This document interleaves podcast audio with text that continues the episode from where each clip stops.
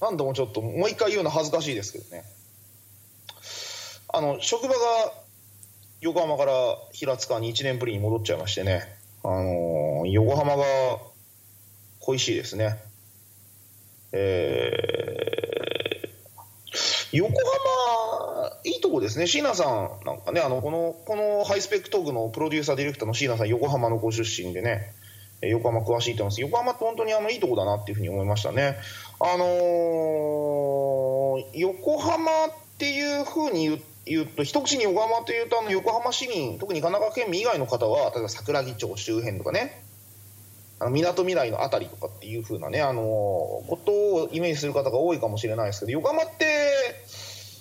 まあ、本当はあんなのは一部分で、う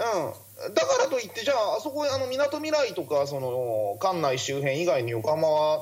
じゃあなんかパッとしねえのかっていう、それはそうじゃないですよね。いろんな多様性があって懐が深くて、あの非常にそのいい地域だななんていうふうにあの思ったんですけど、あのー、横浜にキクナってあるじゃないですか。ああ、はいはい、うん、ご存知ですかこのキクナ。東横線、はいはいはいはい、はい、降りたことないんですけどね。僕も降りたことはないんですけど、うん、あのキクナっていう駅があるんです。えーっとえー、植物の菊に名前の名ですかね、菊名、えー、この菊名に関するね、なんかこんなね、あのー、横浜市民ジョークがあるらしいんですよ。えー、最寄り駅どこ？菊名。教えてよ。だから菊名。それではそろそろ参りましょう。小野修のハイスペックトーク。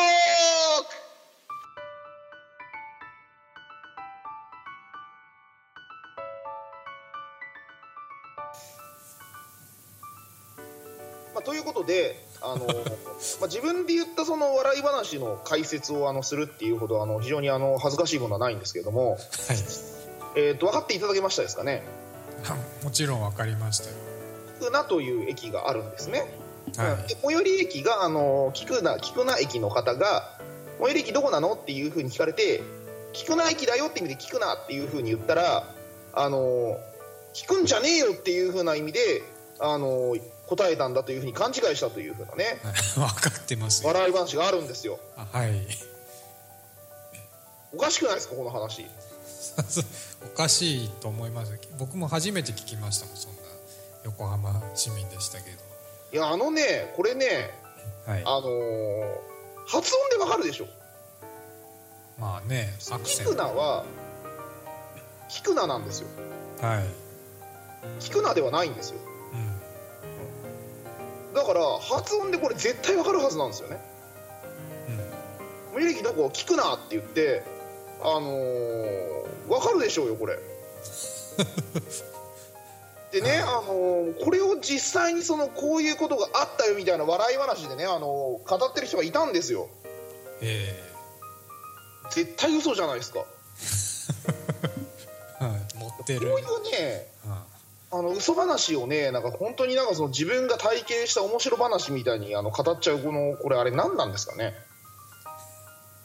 なんですかね。うん、あのー、っていうのでね、あのもう一つあの私がその昔からすごくあのこれとももう全く同じ種類の話なんですけど、はい、昔から有名なあのネットでからこれもうにじゅうねんぐらい前からあるかもしれませんね。こんなこんな話ご存知ですか？有名な、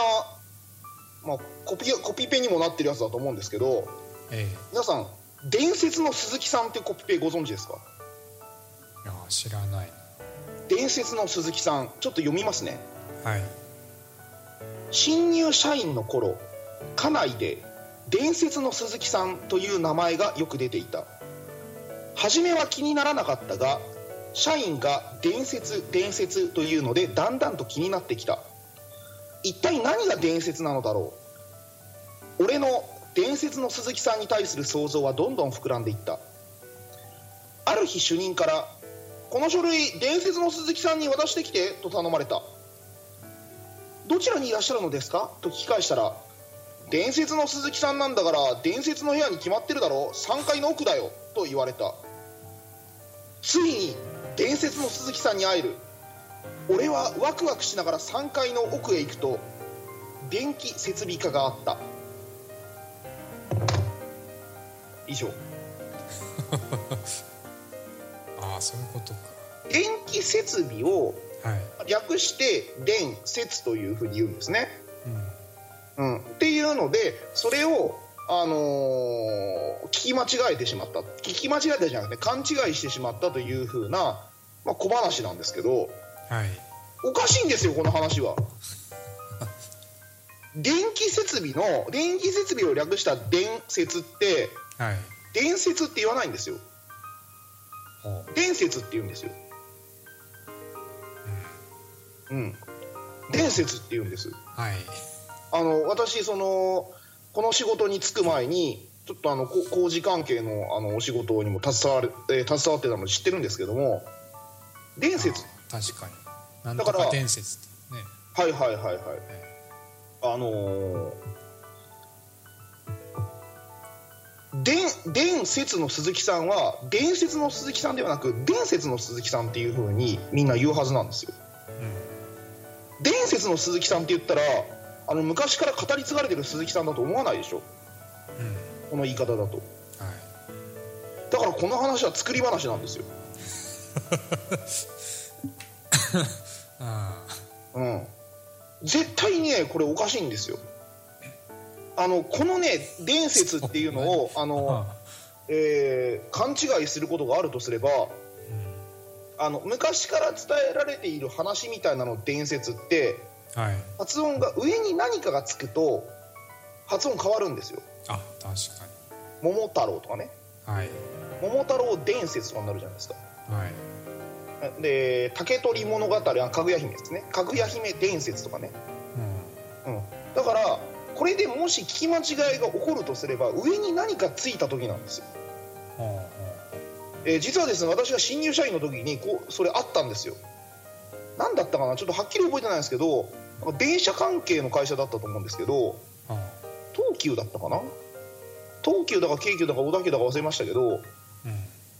電話かかってきて東急電鉄の田中ですとかって言われて、ええ、あ東急電鉄様の田中様ですかって、あいえ東急電鉄のって言って、え何その伝説みたいな、このえ言い伝えみたいななんなんよそれこそないでしょでこれは本当なんですよ。えだって発だ桃太郎伝説と東急伝説の伝説は上に物がくっついてるから発音が一緒なんですよ。まあ一緒でしょうけど、ええ、なんで伝説語る人が電話かけてくる。いやだから伝説の会社が電話かけてきたのかなっていうこのあのー、これは本当の話なんですよ、はあ、でもなんか伝説の鈴木さんはあれは嘘なんですよ、ああ、うん、だからねやっぱりね世の中でまことしやかに語られてるようなねあのね嘘話はねどんどんやっぱ糾弾していかなきゃいけない、うん、思うんですよ、まあね。ただですね、あのー、この私の今のその東急伝説は京急伝説は分かりましたけど、はい、これ人に言ってもちょっと分かりにくいじゃないですか。まあね、だからまああまりその自分の中ではあのあの、えー、なんか若手時代のおっちょこちょいエピソードっていう風なことのあの一つに、まあ、メモリーとしては刻まれてるんです。なかなかその披露するまあ機会もないんですけども、うん、まあ、電話って難しいですよね。ああ、確かに、えー、僕はねいちねんめの時には隣にその、えー、一般職派遣だったかな、派遣 の, その女性の方がいたんですけど、うん、工事現場かなんかで品川にある品この話しましたっけね、もしかしたらね、品川歴史館っていうのがあったんですよ、ええ、歴史の館、品川にある歴史の館、品川歴史館、うん、でその人がなんかあの僕が不在中にその品川歴史館さんからの電話を受け取って、うん、あのメモが書いてあったんですけど、ええ、品川メキシカンって書いてあったんですよ。メキシカン何そのなんかマラカス振ってそうなみたいなこの、うん、あの品川メキ、品川メキシカンって全然覚えがなかったのでえ聞いたのこの、この品川メキシカンって何すか、いやなんかそんな風に言ってました、メキシコ人ですかって。いや多分日本人です、だって田中さんですからみたいな、そういう、ね、メキシカ、うんうん、まあ、これも本当の話なんですけど、ま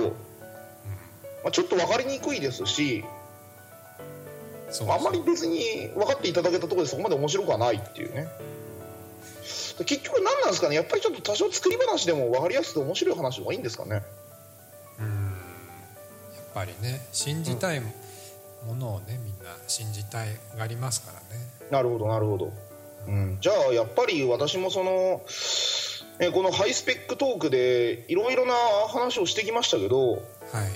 正直もうねネタ切れなんですよねですよね、うん、今日も始まる前ねすごい悩んでましたからね、うん、だからやっぱりちょっとね、あの、まあ、面白い面白くはないか、まあ、面白い面白くないともかく、こうやって何かその一つ題材として取り上げてタラタラタラタラ喋れるような経験なんてね、うん、なかなかできないわけですよ。私もそんなにあの行動範囲が広いわけでもないですし、ね、あの面白いことを普段やってる人間もないですから、だから今後はじゃあちょっとハイスペックトークでも積極的になんかいろんな作り話をしていって、うん、ちょっと手こ入れを図るっていうふうなね、あのことを考えてますので、場合によったらだからなんですか、次回のハイスペックトークではあのどんな話、ど宇宙人に連れ去られたとかそういう話にします完全な嘘、ああちょっと嘘くさすぎますかね。いやでもそういう回があってもいいかもしれないね。うん。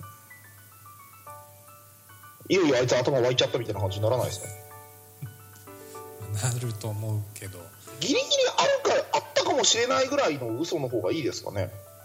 それでいて面白くないとね。そうですね。でもね、例えばこれ難しいですよね。その、うん、本当にあったからこそ面白いっていうのあるじゃないですか。まあそうですね。ね、その際どいですよね。これ嘘だって思われちゃったらもう急に面白いはずのやつが冷めちゃうじゃないですか。確かに。キクナの例も。ええ。うん、ギリギリが難しいですね。じゃあやっぱ今の話は全カットにして、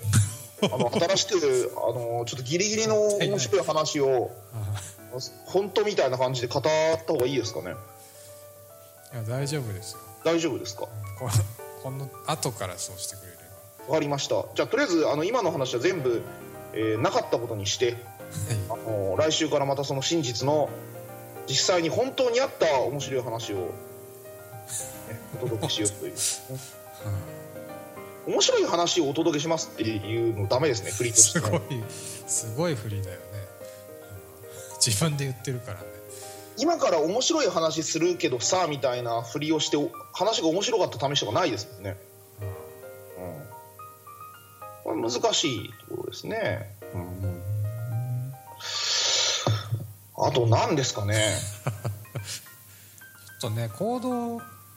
してた方がいいんだろうね、あのそうですね、経験を得るために積極的に、うん、あのー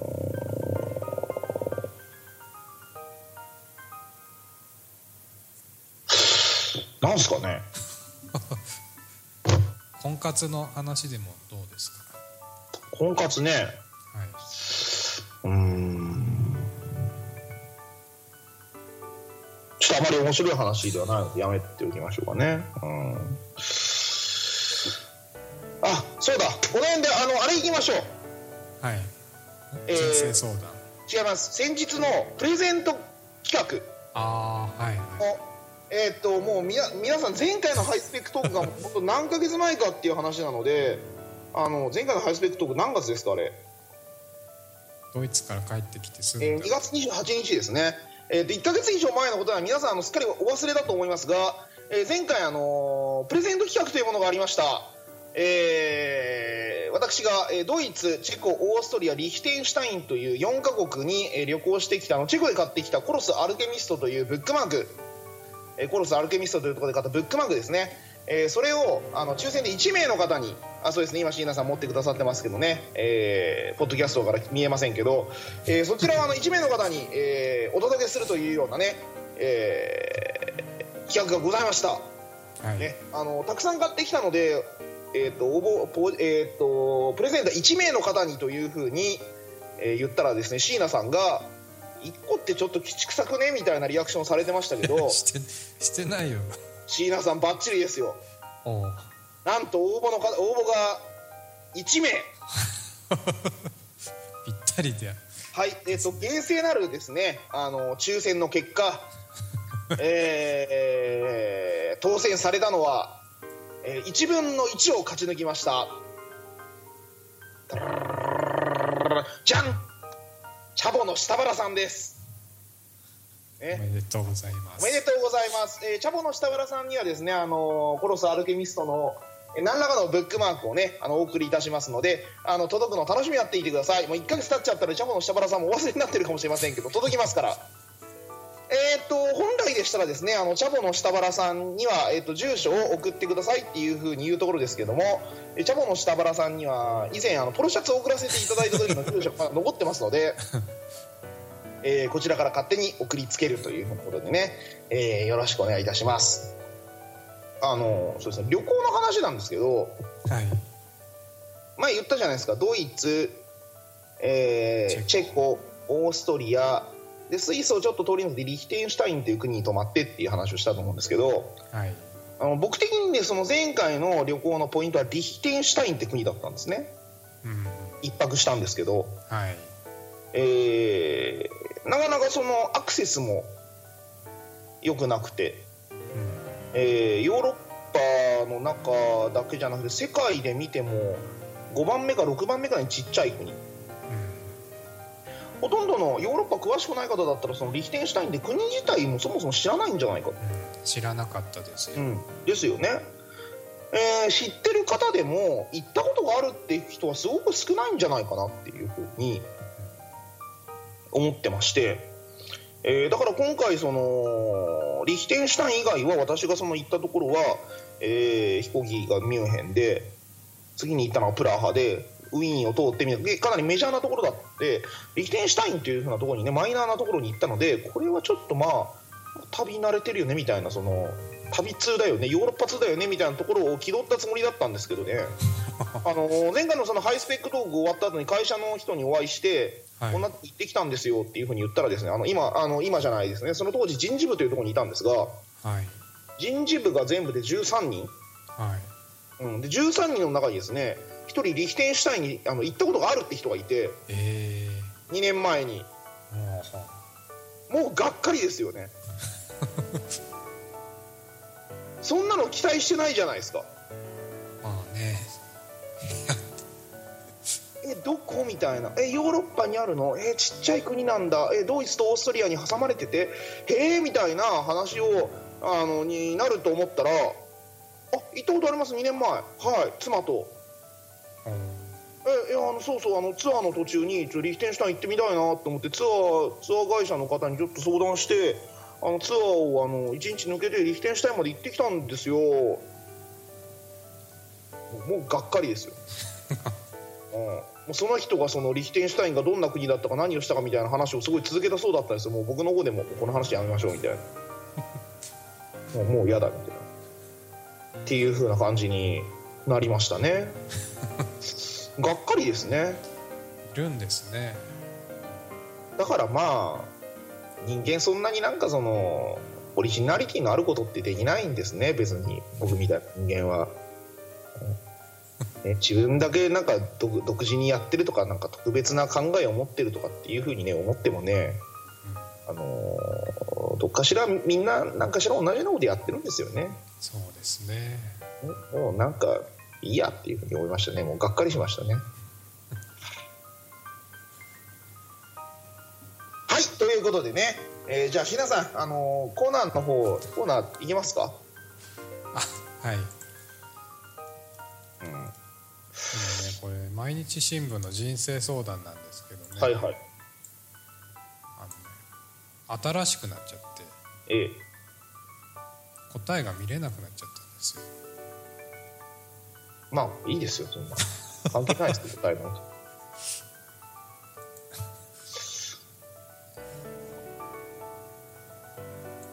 じゃあこれ今日ダメだろ、全然喋れないですね。小野修さんね、始まった時からちょっと緊張感が出てましたからね。やっぱね、久々だとね、ちょっとあれですね、ダメですね。やっぱり職場がね変わったから、うん、そうですね。なんかまたあのペラペラ喋るようなね仕事にねこうなったはずなんですけどね、うん、ちょっとなんかその疲労が蓄積されてるというかは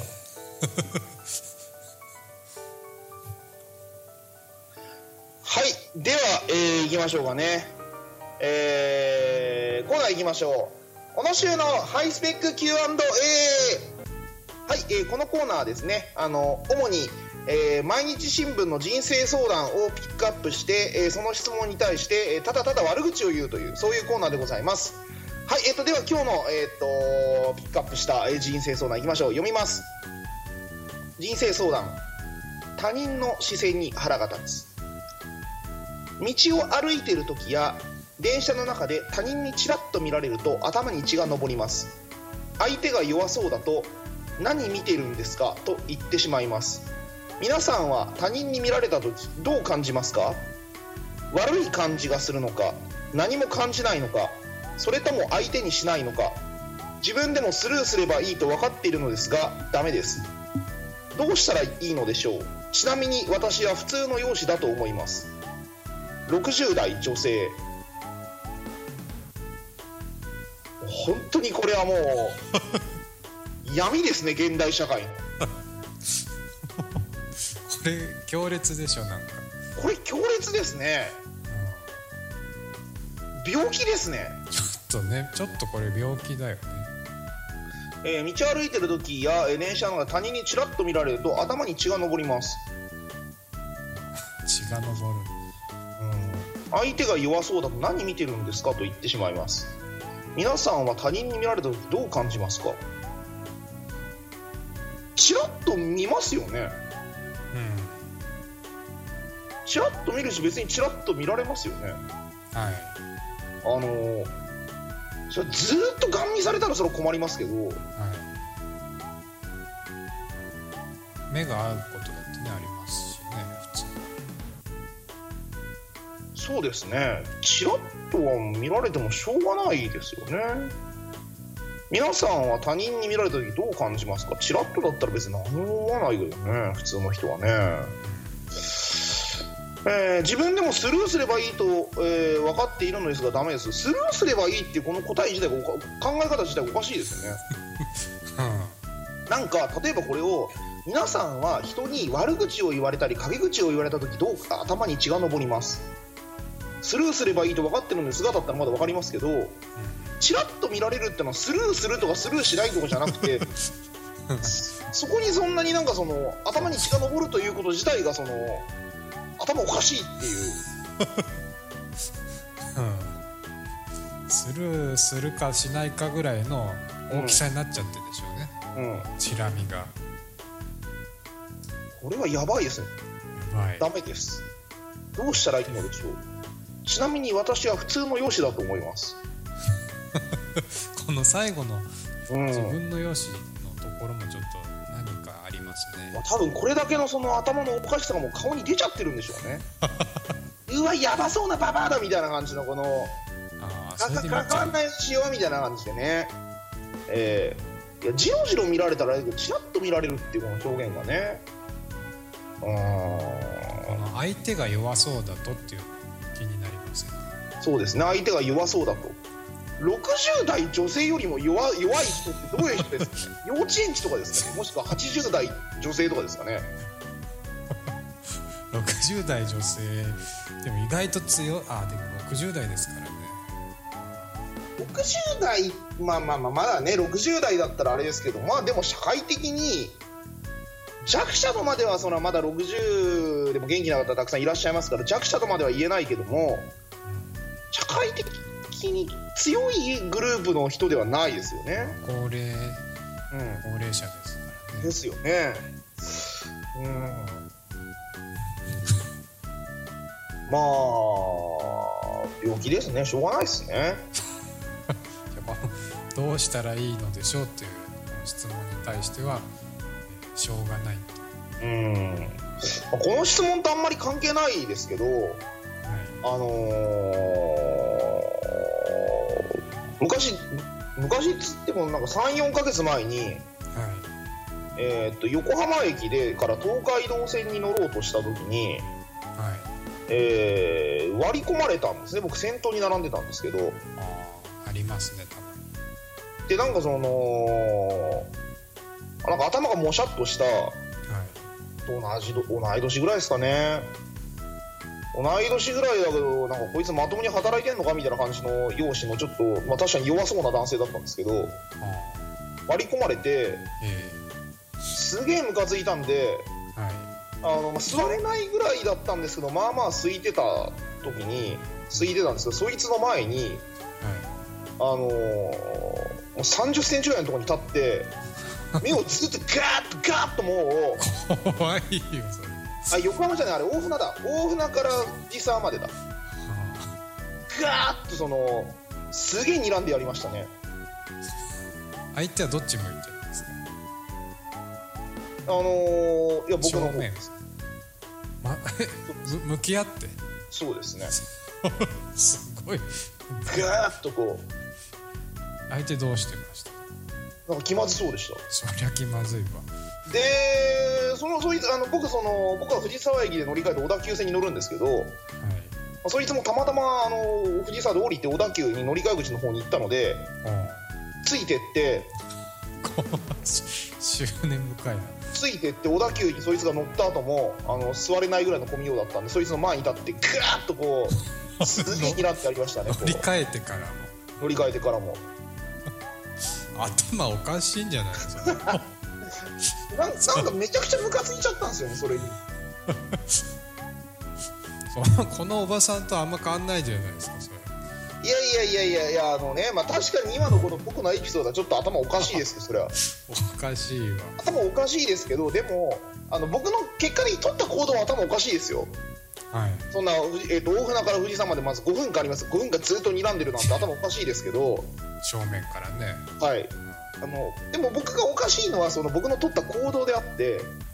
その割り込まれたことに対して頭が来るっていうのもそれしょうがないじゃないですか、まあね、はい、当然じゃないですか、はい、もうこのろくじゅうだい女性は怒るところじゃないところで怒っちゃってるわけじゃないですかそこが大きな違いですよねいやあの そ, その後の行動がもう全然違いますけど、ね、こ, このおばあさん別にちょっと 怒, 怒るだけじゃないですか、うん、この人さ乗り換えていってる。そうそうですね、うん、まあ、僕もその、まあ、たまたま同じ小田急線に乗るというようなね あ, のあれもありましたからこうまあ、ただその僕もねそ の, その男がなんかちょっと弱そうだったのでそれやりましたけど、あのヤクザみたいなやつだったら絶対そんなことやらなかったから。ああ、なるほど、ね、そういう意味では僕もこのろくじゅうだい女性と一緒ですわろくじゅう代女性のあれになってきてるんだね、うん、ただそのチラッと見られると頭に血が上るっていうのはちょっとマジで意味わかんないですけど。ああ、うん、でもなんかすごい近くに立たれると や, やってもありますよね。チラッと 見, 見てるなくても な, なんでこの人こんなに近いところに立つの。まあまあそうですね、あのまあまあ空いてんのになんかわざわざ近くに来るとかなんかちょっと嫌だなっていう、はい、うん、ありますけどね。これ答え見たいんですけどね、うん、有料になっちゃってね見れなくなっちゃったんですよ。あ、どうせ男子どうでしょう立川理由なんかどうせ大したこと言わないですよそんな。なんか最近のあの立川理由のあのあの志らくでしたっけ、 あ, あ, あの偉そうなコメンテーターぶり何なんですかねあれね何なんでしょうね。なんかね、あのー、最近のコメンテーターちょっと質低くないですか。あの志らくとかおぎママとか、まあ、僕はそのヤフーニュースしか見てないってのもあるかもしれませんけどあのー、ヤフーで取り上げるというか、ななんかそのヤフーに載るようなニュースがテレビのワイドショーとかなんかそのコメントとかブログを取り上げるようなレベルになってしまったってこともあるかもしれませんけど、なんかその誰にでも言えそうなこと言い過ぎじゃないですか。なんですあの相撲のその土俵問題、あ、はい、土俵に きゅう、えー、ときゅう名のその女性が上がった時に上がって、はい、降りてくださいっていう風に言ったのがけしからんみたいな、はい、あんなのどうやったってけしからんって結論になるに決まってるじゃないですか。ねえ、もう世論がそうなってるから、ええ、そもそもそれを何そのそこに乗っかってあの一緒になって誰にでも言えそうな伝統よりも、えー、なんかその人命よりも大切な伝統などがあるのかみたいなね、はい、あんなの僕だって言いますよあんなの。まあそれがその役割なんでしょ多分。いやなんかあんな風なそのなんか偉そうに言うんだったらちょっと違うこと言ってほしいですよね。あ人の一人や二人死んだっていいから伝統を守れとか言ってほしいですよね。それ絶対もう呼ばれなくなるわ。あれ視聴者の人の心の中で思ってるやつをビシッとこう言ってくれるのがいいんでしょ。いやそんなのなんか古舘伊知郎とかにさせときゃいいじゃないですか。志らくは落語家であのなんか落語家的になんか面白いこと言うのかと思ったらあ誰にでも言えそうなこと言ってあ確かにね。でおぎま、おぎままとかいうねあの変なやつはねあの教育、教育の専門家みたいなか面してね、はい、なんかその辺のなんかババアでも言えそうなことをね偉そうになんか、ね、私はこう思うわとか言ってこうねバカじゃねえのかとこうチラシの裏にも書いとけよっていうふうにねすごいなああ、まあ、言ってる人がいたんですよ。いたんだ。まあ、僕はそんなことは思わないですけどね。あなるほどっていうそういう意見もあるよなっていうやっぱりあの俺の意見と一緒だなっていうふうにも思ってたんですけどちょっとフォローが雑すぎましたかね。なんかほらちょっとつまんないじゃないですか、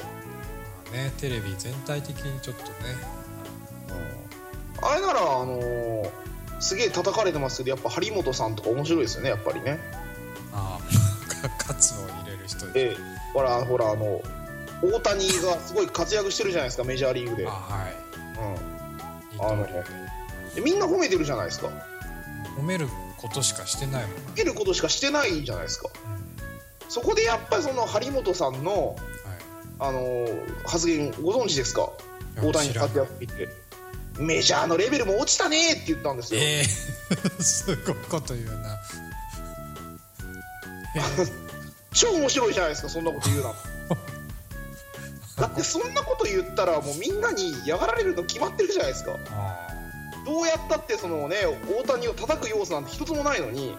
みんなね喜んでねみんな喜んでにそこにあの肉回り口を叩くジジイ、もうああいうポジションがやっぱ必要ですよね。あの人何、何なんだろうね。何がそこまで自分悪いジジイに追い込んでんだろうね。なんでしょうね。やっぱりその自己顕示欲ですかね。やっぱ日本球界ですごい記録を持ってるから、あのえ日本の野球の方がすごいみたいなそういう。まあまあ動機はあれとしてね、やっぱりそのああいうそのみんなと違う意見を持ってるみたいな感じのことをね言ってくれないとやっぱりその意味がないですよね。まあね普通だったらね面白くないから。ちょっとね誰にでも言えそうなことをねあーなるほど偉そうな顔してね言い過ぎなんですよ特に志らく。そういう点ではこの人生相談のこのろくじゅう代女性は、うん、普通の人の言えない感じられないことを感じて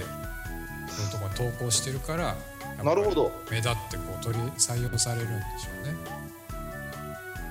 確かにこれが普通に、うん、イラッとも頭に血も残らないし、うん、スルーできてたらそもそも人生相談にあの上げてきませんからね。確かにそうですね。すごい人なんじゃないかもしれない。それはすごい人なのかもしれませんね、うん、ね結局じゃあこの人はすごい人だからもう今後もじゃあこれを貫いていっていただいて、うん、もうあのイラッとしたら何見てんだよっていう風にこうどんどん言っていただくしかないですよね、うん、でその見てる人をさんじゅっセンチぐらいの近さでギーッとギーッて睨んでこう乗り換えても、うん、まあ、でもなんか電車ってストレスたまりますね、やっぱりね。たまる、うん、たまりますよ電車。私しがつからまたあの車通勤になったんですけど、はい、まああのね、あのー、自分で運転しなきゃいけないとか事故の怖さとかいろいろありますけども、はい、全然やっぱ電車よりいいですもん。ああ、言いますよね、やっぱり車通勤の人は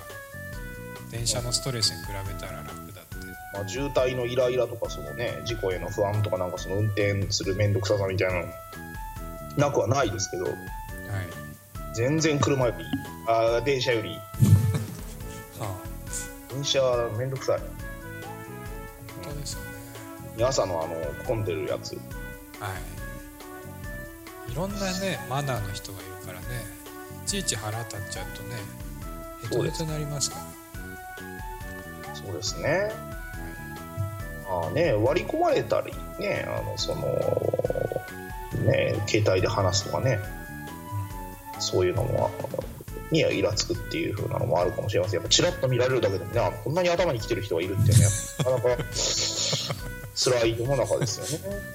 怖いですよね。こう、こういう人もいるんだって思うと、もうチラッとも見れなくなっちゃいますよ。うん、そうですね。どうします？あの僕らがこんなことでネタにしたあのいっしゅうかん後で電車に乗ってたらなんか目の前のろくじゅうだい女性に何見てるんですかとかってこう言われたら怖い、ね、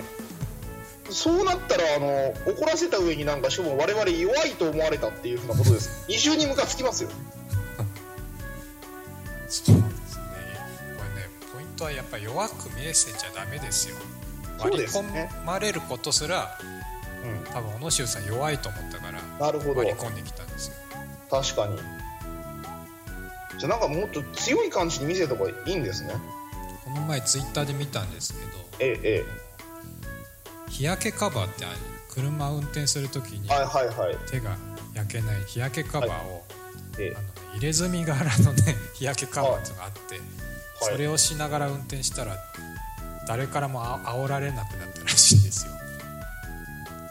そんなに見えますかねって細かいところ細かいところ行きますねやっぱり。いやでもなんかそのいや自分運転して前のいや隣の人とかだったらあれです。隣の車線の人が対向車の人だったら見えますけど、はい、前の車の人の上って見えたことあるかなってちょっとこんなこんな風に ド, ドアの窓の方にあってって言ったらしいですけど、あそれはそうですね。それはだから窓の方になんか腕出してる点ちょっとやばそうなやつだなと思いますね。それはだからね、なんかそういうちょっとやばそうな服とかね、やばそうな髪型をしておけば、何見てるんですかとか割り込まれることも減るのかもしれないね。なるほどね。やっぱりみんな我々の今できるべきこととしては電車に乗るときに、はい、なんか例えばなんかその注射器に注射器を片手に持ちながらヘラヘラ笑いながら乗るとか、あのちょっと白装束を着るとか。うん、そしたらもう絶対になんかそんなもう近寄らないです割り込みたくないよね。なんか呪われそうだもん白装束着てたら。注射器持ってヘラヘラ笑うっての結構破壊力があると思うな、うん、でも学校の先生なんかこれの最たるもんでしょ、ええ、中学生がもう何十人もいるところで、うん、舐められちゃいけないじゃないですか。そうですね。授業が成り立たなくなっちゃうから。ええええ。そういうとこなんか工夫してるんですか。いやもう僕は舐められてるんでもうダメですねもう手遅れですね。でもな舐められるにもいろんなあるじゃないですか。そのこの人は舐めてもいいけど尊敬できるみたいな人もいれば尊敬もできないし舐められるような人もいるわけじゃないですか。だから僕ですねそれはねじゃあもう崩壊じゃないですか。いやだからそう、そうですよ。崩壊してるんですかもう。そうですよ。もう世紀末ですよ。歩き出しちゃったりするんですか急に。まあまあそうですね。ええ。さすがにそんなことないですけどまあまあまあまあまあそういう感じですよ。だからやっぱりあれですね、そのまあ、舐められないために何をすればいいかっていうとですね、はい、これはありますよ。おチラッと見られただけで何見てるんですかっていうふうに言えばいいんです。逆にろくじゅう代女性と一緒ですよ先手を打つんですね。先手を打つんですね。はい、まあそういう感じですね。じゃあ皆さんもね、あの、舐められないように、あの、今後ね、腕になんかそう入れ墨のカバーをしながら仕事しようということでねなんかムカついたらどんどんね、あの、頭に血を上って血を上らせて何見てるんだというふうにね、文句を言いましょう。そんな感じですね皆さんやっぱりなかなかこれ久々だと無理だから、やっぱりあのいっしゅうかんにいっかい程度ちょっともう一回ちゃんと再きちんと再開するということで。あ、そうしますか。それでね、えー、お願いします。あの細く長くやっぱり続けていかないとやっぱりねダメですね、これはね。あ、続いてますよ。でもいちねん以上もやってますからね、うん、そうですね、はい、ねえ、あのー、これがあよんじゅっかいめですか、ね、少なくともごじゅっかい目指してね頑張ろうと思いますのでね、皆さん来週もまたよろしくお願いします。じゃあ今日はここまでです。さようなら。